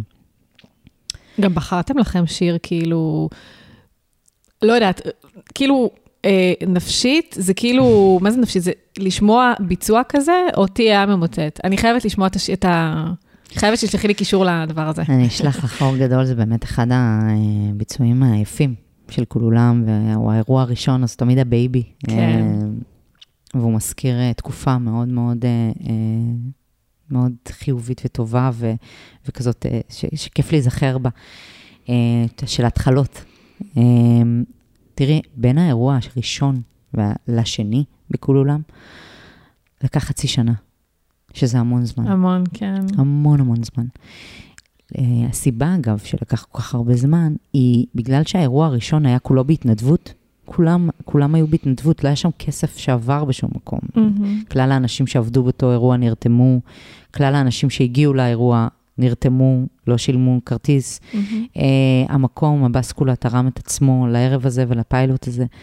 Uh, ואז, כשרצינו לרקום את האירוע השני, והבנו שצריך לבנות פה איזשהו מודל כלכלי, היה לנו מאוד מאוד קשה לעשות את זה, כי לא ידענו איך, כי באירוע הראשון לא, היה שום, לא, לא הייתה שום כלכלה בדבר הזה. כן. אה, וזה היה אתגר מאוד מאוד גדול אה, להצליח לבנות כלכלה אה, לדבר הזה. וכל התקופה הזאת, אם אני אקח את התקופה בין האירוע הראשון לאירוע השני, שבזמן הזה, אני מזכירה, אני בהיריון ויולדת. כן. אמ, הסוכנות וההרצאות שלי עדיין ממשיכות. לא סגרתי שום דבר. איך תפעלת את כל הסיפור? זה היה מאוד מאוד קשה. כאילו, יש לי כל כך הרבה שאלות. זה היה מאוד כאילו... קשה. זה מטורף. לא היה לי חיים. אה, הייתי ב- ב- בימים סופר סופר אינטנסיביים. Mm-hmm. זה היה מאוד מאוד קשה, בעיקר לבית, וגם לי, mm-hmm. באופן אישי. אבל אני כזאת מאוד מאוד uh, טוטאלית, וכשאני נכנסת למשהו ושאני רואה משהו ואני מרגישה משהו, אני מתאבדת עליו, ואני לא עוצרת בשום uh, עצור וגם לא בלידה. Uh, וזה מה שקרה, אני פשוט המשכתי עד uh, חודש uh, תשיעי, uh, עבדתי בטירוף על הכל במקביל. Uh, מה שכן עשיתי, mm-hmm. שלא קיבלתי יותר לקוחות חדשים לסוכנות. אוקיי. Okay. הפסקתי לקבל לקוחות באיזשהו שלב אה, אה, בין האירוע הראשון לשני, הפסקתי לקבל לקוחות אה, חדשים ונשארתי עם אותו פול של לקוחות שהיו לי. זה כאילו היה סוג של הצעד הראשון בעצם. נכון. זה היה הצד הראשון של הפייד אאוט שאנחנו, מהמם. שאנחנו מדברות עליו. אה, בעצם לא לקחתי לקוחות אה, חדשים. את יודעת, ב- כשאת כש- מנהלת סוכנות דיגיטל, אה, סוגי הלקוחות מאוד מאוד משתנים. יש לך לקוחות שיכולים לרוץ, איתך לנצח, ויש לקוחות שהם צריכים אותך לפרקי זמן מאוד מאוד קצרים, והם מתחלפים, והם רק צריכים איזשהו פוש ראשוני של שלושה חודשים או של חצי שנה, ואז הם כבר רצים לבד, או שהם הם לא צריכים את זה יותר, או שהם לומדים לעשות את זה לבד. יש, יש כל מיני, זה, או יש פרויקטים חד פעמיים, למשל, לא יודעת מה, בנייה של אתר לצורך העניין, זה פרויקט חד פעמי, ולקוחות שהולכים וחוזרים. ובעצם ידעתי שאם אני מפסיקה לקבל לקוחות חדשים, אז אני כן אה, אה, אקח את הפול הקיים, שהוא יל- הוא ילך ויצטמצם. אוקיי.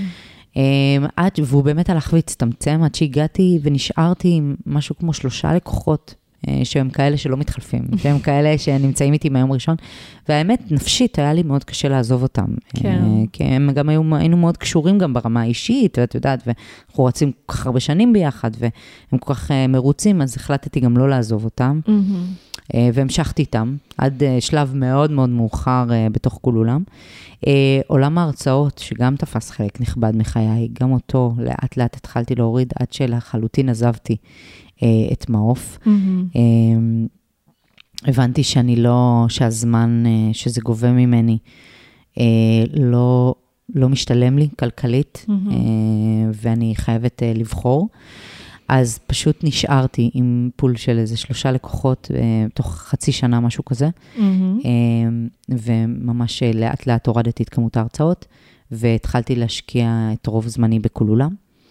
ולאט לאט בנינו מודל אה, כלכלי בכולולם, והצלחנו באמת ל- לרקום את האירוע השני שלנו, שהיה בירושלים, בבית אביחי, והוצאנו את הסרטון אה, של בית אביחי אחרי שבועיים, וזה בעצם האירוע הראשון והסרטון הראשון שהגיע למיליון צפיות, תוך אה, זמן מאוד מאוד קצר.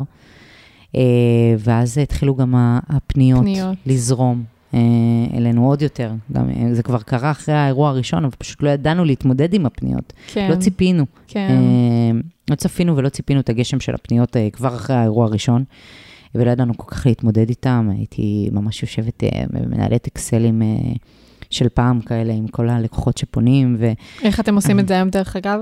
והיום אה, גם יש לנו אה, אה, מערכת אה, אה, רובוטית של פייסבוק שיודעת אה, אה, לענות לאנשים ולסווג אותם ולהכניס אותם אה, לפניות.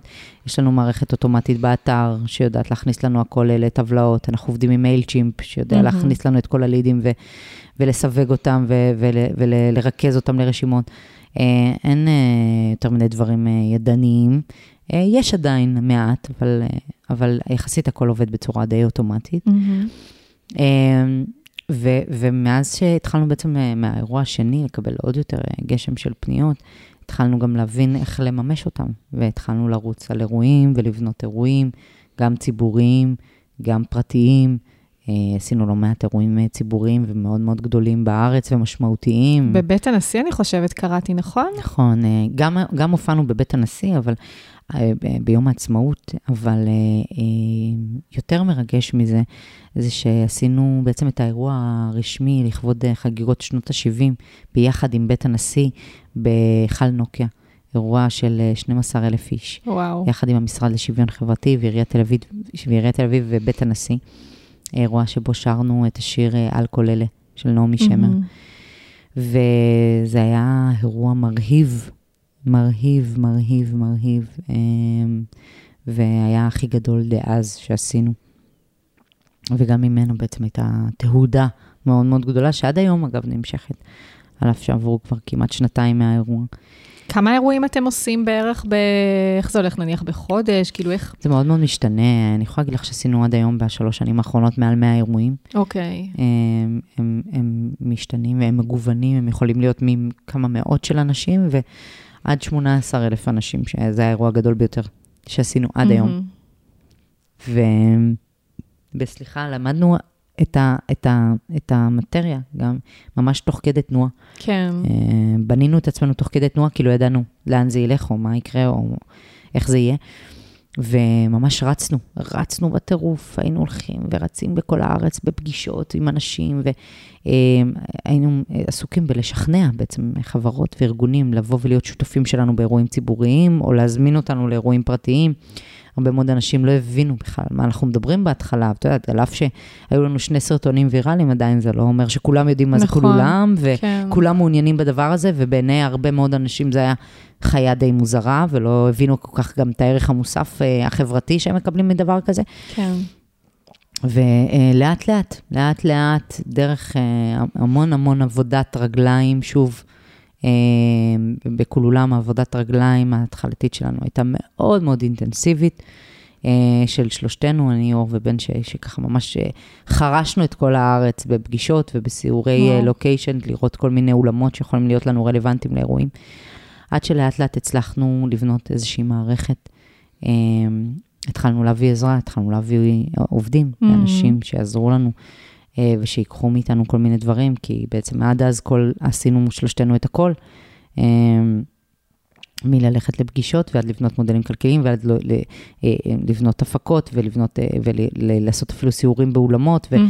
ודברים שהיום יש לנו אה, אה, עובדים כן. שיודעים לעשות את הדברים האלה ועברו את ההכשרה המתאימה.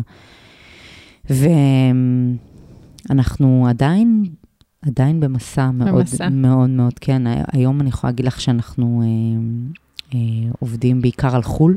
מהמם. אה, כן, ש... כשדיברנו, אה, כשהסתמסנו לגבי אה, לקבוע ראיון, הייתם בברזיל, נכון? היינו בברזיל ואוסטרליה. באוסטרליה? נכון, היה לנו כן. אירוע מדהים בברזיל. Um, עשינו לא מעט אירועים בחו"ל, היינו גם בדרום אפריקה וגם בברזיל וגם בקנדה ובארצות הברית. ויש לנו אירוע בלונדון חודש הבא ובניו יורק. איזה ו- כיף. ו- כן, ואנחנו אה, אנחנו ממש אה, עובדים חזק על כן. חו"ל. בעצם המטרה שלנו היא להצליח, אה, מה שנקרא, to spread the message כמה, ש, כמה שאפשר מסביב לעולם. כן. ו... ואת יודעת, זה, זה, זה, אני לא- זה, אני לא רוצה להגיד מצחיק, כי זה לא כל כך מצחיק, זה די עצוב, אבל אנחנו מקבלים מאות של פניות, מאות מאות של פניות מכל העולם, והם כולם כותבים לנו את אותו דבר. מהמם. כולם אומרים לנו, אה, אנחנו מרגישים שהחברה שלנו מפולגת, אנחנו מרגישים שיש אה, אה, אה, עלייה של אה, גזענות ושנאה. מהמם. ואנחנו מרגישים שאנחנו צריכים פעילות כמו של כולולם אצלנו ב community שלנו. והם מדברים מכל כך communities שונים ומגוונים מסביב לעולם, אה, ו- ובסוף כולם רוצים את אותו דבר, כולם רוצים להיות חלק. וכבר באירוע הראשון שלנו מחוץ לישראל, שזה היה בדרום אפריקה, אה, כשהרגשנו את הפידבק מהקהל, הבנו שמה שאנחנו עושים, אין לו, הוא חוצה גבולות. מהמם. הוא, הוא, את יודעת, מוזיקה זה שפה בינלאומית, כן. היא חוצה גבולות, וכולם בכל העולם, כל אדם, באשר הוא אדם, בעצם יש בו את הצורך הזה, להיות, להרגיש חלק ממשהו, נכון. חלק מקבוצה, חלק מקהילה, חלק ממשימה משותפת. אה, וזה מה שאנחנו אה, נותנים לאנשים ב- באירועים שלנו, את, ה, את התחושת שייכות הזאת, ואת התחושה של הצורך באותו אדם, בקול שלו. יש אמירה חברתית מאוד מאוד חזקה, בעיניי לפחות, במקום הזה שבעצם אירוע כולולם מורכב מאנשים.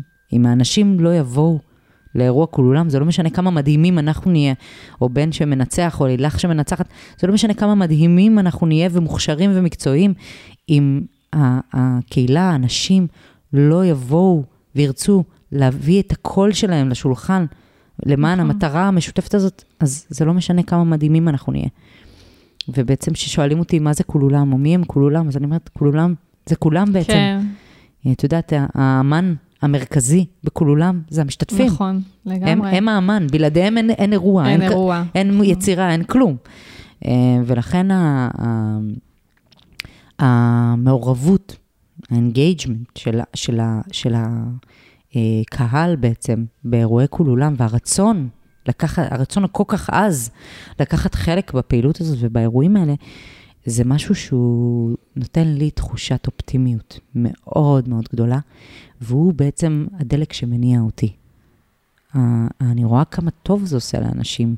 אני רואה כמה אנשים מאוד רוצים לקחת חלק בדבר הזה, וזה פשוט ממש, נותן לי, לא רק לי, גם לשותפים שלי ולצוות שלנו, ופשוט דלק, פשוט מניע אותנו. אנחנו מקבלים המון סיפורים אלינו ברשתות כן. החברתיות של אנשים, שהדבר הזה משפיע עליהם ומעורר בהם השראה, והם הלכו ועשו דברים בעקבות זה. איזה מדהים.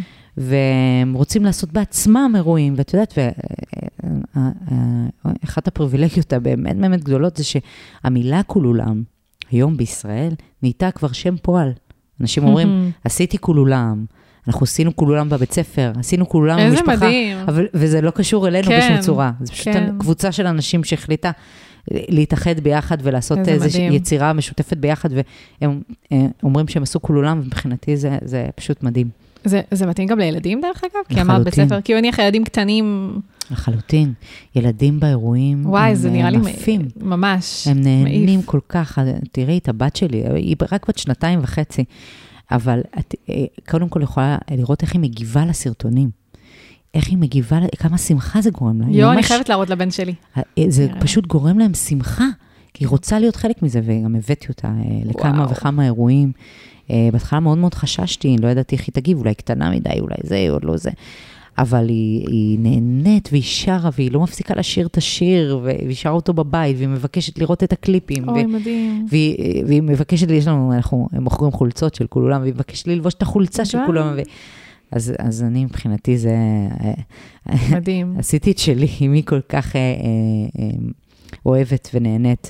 וילדים בכלל, באופן כללי, יש המון הורים שמביאים אה, ילדים לאירועי כולולם. מהמם. אה, אנחנו בדרך כלל ממליצים, אגב, אה, לילדים מעל גיל 7-8 אה, אוקיי. להגיע לאירועים. מתי האירוע הבא שלכם? סליחה שקטעתי מחר. אותך. די, מחר? כן. איפה? מחר בירושלים אנחנו יצאנו עם איזשהו משהו קצת חדש, אנחנו קוראים לזה אירועים אקוסטיים, שזה בעצם אה, משהו בין האירועים הציבוריים לבין האירועים הפרטיים שאנחנו עושים. זאת אומרת, מצד אחד זה אירוע ציבורי, זאת אומרת, כל אחד יכול אבל לקחת חלק. מצד שני, מדובר באירועים מאוד מאוד קטנים, אינטימיים ולא מצולמים, אוקיי? אה, אנחנו קיבלנו המון פניות מאנשים. שהם לא מצליחים לקנות כרטיסים לאירועים הציבוריים שלנו, כי נחטפים. הכרטיסים נמכרים בדקות, ושהם מאוד מחפשים גם את האירועים האינטימיים, הקטנים, כי אנחנו אוקיי. okay. גדלנו וגדלנו וגדלנו, ועשינו אירועים של 2,000, ואז של 4,000, ואז של 8,000, ואז של 12,000, ואז של 18,000. אה, כי פשוט רצינו לתת את, המענה לביקוש, את ההיצע כן. לביקוש הזה. אבל אה, הבנו שגם יש המון ביקוש, גם לתחושה האינטימית, נכון. וגם אצלנו, אנחנו, ככולם, אה, בצוות, אה, רצינו לשמר את הקסם שקורה באינטימיות. והתחלנו לרקום בעצם אירועים שאנחנו קוראים להם אירועים אקוסטיים, שזה אירועים קטנים של עד 500 משתתפים, שקורים בכל רחבי הארץ. ממש במקומות הכי, זה היינו בבאר שבע והיינו בעמק יזרעאל, ואנחנו מחר בירושלים, והיינו, ואנחנו בסוף החודש בחיפה. אה, ואנחנו רוצים אה, לעשות ברמת הגולן ובקריית שמונה, ואנחנו אה, ממש מחפשים מקומות כמה שיותר מרוחקים, גם בשביל אנשים. שרוצים לקחת חלק באירועי כולולם וקצת קשה להם להגיע למרכז, כן. גם בשביל לתת את המענה לאירועים האינטימיים.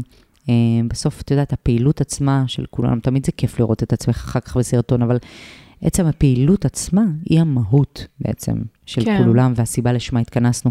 ולכן אנחנו מנסים לשמר את זה, את הקסם של הפעילות הזאת באמצעות האירועים האקוסטיים. אז בעצם מחר, אה, יש לנו שני אירועים, אחד אחרי השני. אה, פשוט באמת בגלל שזה, אה, הכרטיסים נגמרו כל כך מהר, אז פשוט מהמם. פתחנו עוד אירוע כן. אה, יותר מוקדם.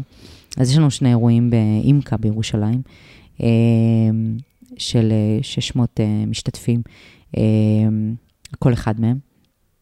ויש לנו בסוף החודש, ב-30 לחודש בחיפה, גם, אחד אחרי וכל השני. הפרטים מופיעים באתר, סתם לדוגמה מישהו שמתעניין עכשיו. בפייסבוק שלנו יש הכל הכל, בפייסבוק, אוקיי. כן, יש את כל, ה, זה, את כל. המידע על איפה אנחנו מופיעים ואיך משיגים אוקיי. כרטיסים והכל. אה, הכרטיסים נגמרים מאוד מאוד מהר, אה, שזה גם כיף מאוד, אה, וזה גם מתסכל חלק מהאנשים. כן. אבל uh, אנחנו באמת, ו- וזאת אחת הסיבות העיקריות למה יצרנו את האירועים האקוסטיים, כדי לתת את המענה הזה uh, כמה שיותר, ובכמה שיותר מקומות כן. בארץ, וזה כיף. חשבתם. שזה, שזה יגיע למימדים האלה? אני לא. Uh, השותפים שלי, uh, תשאלי אותם, אני מאמינה שתקבלי תשובה אחרת. את יודעת, הם, הם, הם יותר אנשי... Uh, דיברנו על. אלטיזה חן יואו, על לפני חן. הריאיון, שאין אין פעם שהוא יעבור ולא ישמעו אותו בפודקאסט. מרגש אותי כן. לשמוע אותו. אמ, אז, את אומרת שהשותפים השותפים כן אה, זה, ואת כן, את ככה יודעת, לא... כן, גם, גם מבחינת האופי שלנו, של השלישייה הזאת, אנחנו גם, גם אנחנו בעצם הרמוניה בשלושה קולות. אה, שזה חשוב. השותפות הזאת. והשותפים שלי הם, הם אמנים, גם אה, אור אה, כבמאי וגם בן אה, אה, כגאון מוזיקלי. ואני תמיד הייתי הצד היותר אה, ריאליסטי, המחובר לקרקע, זה שצריך לראות את הדברים בעיניים, כן. זה שמוציא את הדברים לפועל. אה, יש פחות- איזון. לחלוטין איזון. אני תמיד, תמיד שואלים אותי, אני תמיד מתארת שהשותפות הזאת, אם אני יכולה לתאר אותה אה, כתמונה, היא נראית כמו מישהי שיושבת על, על כיסא מהמם. ומחזיקה שני בלונים, והבלונים האלה, לפעמים הם מושכים אותי למעלה, ואני מהמם. קצת מתנתקת מהקרקע, כן. ולפעמים אני מושכת את, ה, את הבלונים האלה למטה ו, ומקרבת אותם יותר לקרקע, ו, וזה בעצם האיזון מדהים. בינינו, ו, וזה עובד גם באמת מדהים, ואנחנו מאוד מאוד אוהבים אחד את השני, ואנחנו, אגב, זה גם נושא בפני עצמו, שותפויות. נכון, אבל לא נספיק להיכנס אליו, כי אנחנו כבר כן. שעה ורבע, אבל... אה, וואו, באמת? כן, וואו. ויש לנו עוד שאלות של שתי אה, מאזינות, אבל באמת שאני. יכולה עוד לקחת את זה לכל כך הרבה. נכון. אה, נכון. אגב, שאלה שכאילו שלא ענינו עליה והיא ממש עניינה אותי, איך אה, זוגתך אה, הגיבה לכל הסיפור הזה ולכל המעבר שלך מהסוכנות היציבה ל... זוגתי, אה, אני, אני יכולה להגיד שהיא בעצם אה, אחד המנועים הכי גדולים שדוחף אותי, ודחף אותי ודוחף אותי עד היום. איזה יופי. אה, קודם כל, היא, היא מאוד מאוד מאוד אוהבת את כולולם, מהמם. והיא מאוד מתחברת לרעיון ולמה שזה עושה, וזה עושה גם לה טוב, המיזם הזה. אה, והיא מ-day one, אה, אפילו אם נלך עוד, עוד יותר אחורה, גם מהימים שיצאתי לעצמאות, והיא בעצם הייתה השכירה היחידה בבית, והיינו, לקחנו פה את הסיכון הזה בתור זוג, מהמם. אה, היא תמיד דחפה אותי. תמיד, תמיד דחפה אותי, ותמיד נתנה לי את התחושה שהיא, שהיא איתי. היא מעולם לא, לא נתנה לי איזו תחושת חוסר ביטחון, גם בכישלון המפואר שלי בחצאית. היא הייתה שם אה, אה, ככתף ו- וכגב תומך, ולהמשיך לדחוף אותי, ושזה לא אומר כלום, ושהכול יהיה בסדר. אז אני יכולה להגיד שהיא היא מאוד מאוד דחפה אותי, והיא תמיד, ועד היום היא מאוד מאוד דוחפת אותי, אבל עם זאת, אה, היה לה מאוד מאוד קשה, בעיקר בימים שבהם הייתי בשיא האינטנסיביות. נולדה לנו ילדה, ויש פה מציאות חדשה בבית. כן. עם ילדה, ו- ו- וצריך לנהל פה את הבית, וגם היא אשת קריירה, היא מהנדסת מכונות. וואו. אה, כן, אה, אה, קריירה בפני עצמה, ויש פה בית, ויש פה ילדה, ויש פה משפחה, ויש פה מיזם. אז היה לנו לא פשוט. אה, עד היום, אגב, זה, זה מורכב, ואני חושבת שזה מורכב לכולם. כן, אבל- הרבה ג'ינגול. הרבה מאוד ג'ינגול. כן. טוב. מהמם. לגמרי. מהמם ממש. יפה, אז אה, היה לי, קודם כל היה לי ממש מרתק. תודה, היה לי מאוד מאוד כיף. ועשיתי חשק להגיע ל... כאילו, היה לי חשק עוד כשראיתי את הסרטונים, אבל אני עכשיו, כאילו, שאמרת על, ה... על המפגשים האקוסטיים האלה, אז בכלל, כאילו, יאללה, בטוח תבואי. נגיע. אה, אז אני אשאל, אני ככה אעבור לשאלות של המאזינות. כן. אני חושבת שענינו פחות או יותר על כולם, אבל אני אגיד אותם נוודא. בכל מקרה ונוודא. אז אה, קודם כל, שאלה של טובה קראוזה, שהיא גם אה, מאזינה ותיקה וגם התראיינה בפודקאסט שלי. אה, אז ככה, היא אומרת, בכל פעם שאני צופה בקליפים של, אה, של השירים, אני דומעת מהתרגשות, ויש לי כמה שאלות. איך עלה לך הרעיון למיזם? אז דיברנו על זה. נכון, זה הרעיון של אור. נכון. מאיפה הרעיונות לקהלים אה, שונים ולשירים שונים? אה, אה, זה באמת יפה, זו שאלה אנחנו, יפה. אנחנו באמת אה, מנסים לקחת נושאים חברתיים בוערים מהמם, ולהתמקד בהם באירועים שלנו, אוקיי. ובעקבותיהם אנחנו גם בוחרים את השיר, וכל האירוע נבנה בעקבות המסר או האג'נדה החברתית סביב אותו אירוע. יפה. וואו, יפה, את זה לא ידעתי. ואני אני אציין ככה עוד כבר עוד שאלה, וכל העניין של זכויות יוצרים לגבי השירים? או שבגלל שזה עיבוד מחודש, אז... אה, זה זה עולם עובד? בפני עצמו, כן. אה, מאוד מאוד מורכב אגב. אה, אני יכולה להגיד לך שרק שהיוצרים המקוריים היום מאוד מקווים ורוצים שאנחנו נעשה שירים שלהם.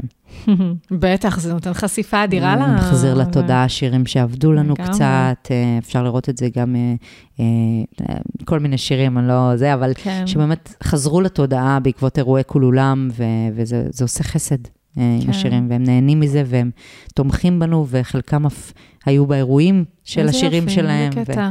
לחלוטין. וואו. אבל בעיקרון צריך לשלם לאקו"ם וכל לחלוטין. הסיפור צריך. לחלוטין. אוקיי. אה, ושאלה נוספת, שגם לדעתי די עלינו, ענינו עליה, שזה האם אפשר להתפרנס מהמיזם. אפשר, לחלוטין. אפשר ומתפרנסים. יש לכם עשרה עובדים. נכון. אז uh, לגמרי. מעולה, תודה טובה. ושאלה של שרונה דוכנה, אני מקווה שאני אומרת את השם נכון, ששאלה איך עומדים בלחצים, והאם את אומרת לעצמך להאט במקרים מסוימים. אוי, אה, איזה שאלה. אה, איך עומדים בלחצים? אה, זאת שאלה טובה. אחד הדברים שלמדתי במהלך הדרך ונפתחתי אליהם זה הצורך בלשתף ולהתייעץ עם אנשים. משהו שלא ידעתי לעשות אותו. או רוב חיי המקצועיים, הייתי מאוד כזאת עם עצמי, מאוד מכונסת. היום אה, אספתי מסביבי כל מיני אנשים שאני מאוד אה, סומכת עליהם ובוטחת בהם, וכשאני מרגישה באיזושהי מצוקה, או באיזושהי דילמה, או באיזשהו לחץ, ואני אני צריכה איזושהי פרספקטיבה אחרת, או פרופורציה, אני פשוט תופסת מישהו מהאנשים האלה, שופכת להם הכל, ומקבלת פרופורציה. אה, וזה מאוד מאוד עוזר לי ומקל עליי. אה, ומעבר לכך, התמיכה שאני מקבלת בבית היא מאוד מאוד חשובה ועוזרת. אני כן, אה, יש לי רגעים שאני מבינה שאני צריכה לנשום, אני צריכה לעצור, אני צריכה אה, לחשוב על איך אני מפה ולאן אני הולכת, כמו שסיפרתי שהיו לי כמה וכמה רגעים כאלה, אבל אה, לחצים קיימים כל הזמן, כל הזמן. כן. אה, ואני חושבת שכל אחת אה, צריכה למצוא את הדרך שלה אה, להתמודד איתם, ואחת הדרכים שלי זה פשוט לשתף ולדבר. אוקיי, מעולה. אני יכולה להגיד שלמשל, מה שעוזר לי זה דווקא ספורט, שדיברנו על זה גם לפני. אפילו לעשות הליכה, כאילו אפילו למשל אה, סיימתי יום מאוד מאוד לחוץ, אז במקום ללכת לנסוע עם הרכב להביא את הבן שלי מהגן, אני משתדלת ל- ללכת ברגל, כאילו, שזה חמש דקות הלוך, חמישים דקות חזור, אבל זה מאוד משחרר, זה כאילו פתאום, מתעכבים על כל איזה פרח ש... כל פרח, כל פיפס, משהו. כן, אבל זה כיף, זה? כאילו, אותי למשל זה משחרר. לגמרי. אז, כן. אז אני, אה, משחרר אותי לשתף ולדבר ולהתייעץ, זה מאוד מאוד עוזר לי. אה, פתאום אני לא. מרגישה לבד עם הדבר הזה. נכון. אה, כן. מעולה. אז תודה, שרונה. ועוד שאלה אחרונה, אחרונה לסיום. ככה, אם תתארי סדר יום שלך, יש לך איזה, או, או אולי סדר יום של כולם, או אולי תשלבי את התשובה, יש איזה משהו, איזשהו סדר, או שזה מאוד כזה... אמ, האמת שלא, לא משהו קבוע. מהמם. אה, בדיוק כשדיברנו על ספורט, אני רק אה, לפני אה, חודש או חודשיים התחלתי להתאמן. עד אז לא, לא עשיתי ספורט בכלל, אז אני משתדלת לעשות פעמיים בשבוע, אז זה אומר שהבוקר שלי נפתח פעמיים בשבוע בספורט, מקלחת ואז משרד. ובמשרד אה, אנחנו פשוט כל פעם עובדים על פרויקט אחר. אה, כל הצוות. אה, יש לנו המון אירועים שקורים במקביל, אם זה אירועים פרטיים, שזה כבר יש לנו צוותים קבועים שמפעילים אותם.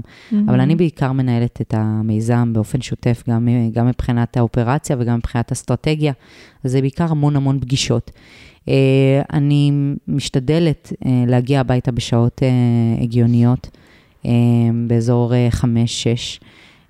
מגיעה הביתה, אני מאוד מאוד משתדלת אה, לקחת את השעתיים האלה שיש לי עם הבת שלי, לשים את הטלפון על שקט, לשים אותו בצד, אה, להתרכז רק בה, זה מאוד מאוד קשה, אבל אני כן. מאוד מאוד מאוד משתדלת לעשות את זה. אה, עד השעה שמונה, אה, מנותקת מהטלפון, אה, מקלחות, סיפור, שינה, ואז אני חוזרת לטלפון.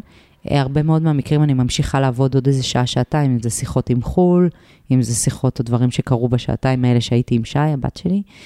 אה, וממשיכה טיפה לעבוד, ואז, אה, את יודעת, סדרות, עניינים. כן, ברור, נטפליקס. כן, שינה וכו'. מעולה. יופי, מהמם. אז מיכל, תודה רבה. היה לי ממש ממש דנית. כיף. גם לי, גם לי מאוד מאוד כיף. אני חייבת רק גילוי נאות, מהמם. אני לא נועלת עקבים. יואו, תקשיבי, זה קטע. כל מי שמגיעה לפה לפודקאסט מציינת את זה כ... באמת? כאילו לא, זה, אני חייבת לשים איזה אה, ככה, לזכור אה, להגיד לכל מרואיינת שזה ממש לא חובה, וגם אני לא כן. נועלת עקבים. אז כן, גם אני לא נועלת עקבים, אה, וטוב לי. כן, לגמרי, בטח שיש ילדים. לגמרי. אז תודה רבה. ואני מאוד נהניתי, ואני מאוד נהנית גם להאזין לפרקים שלך, איזה אה, כיף. דנית. אה, כיף שיש את תודה. הפודקאסט הזה, ואני חושבת שהוא מאוד חשוב אה, בשביל נשים בעולמנו, ולא רק נשים, אגב. נכון. אני חושבת שהוא מאוד מאוד חשוב, והוא נותן במה להמון נושאים שהרבה מאוד נשים מתמודדות איתם לבד. נכון. וזה כיף. אז תודה. תודה לך על זה. תודה, בכיף, תודה רבה גם לך. וניפרד מה... קודם כל, אני, אני אשים כישורים איפה אפשר למצוא, את כולולה, בפייסבוק, טיק טק, גוגל, פייסבוק, אפשר למצוא הכל. אני. אשים קישורים באתר. אה, ואני אגיד לכם תודה שהייתם איתנו בעוד פרק של פודקאסט על עקבים. אם אהבתם את הפרק, אני אשמח שתשתפו אותו עם אנשים רלוונטיים שהפרק יכול להיות, אה, לעניין אותם. ואל תשכחו ללחוץ על subscribe או על follow דרך האפליקציה שאתם מאזינים בה, כדי לקבל עדכון על פרקים חדשים. נתראה בפרק הבא. ביי. ביי ביי.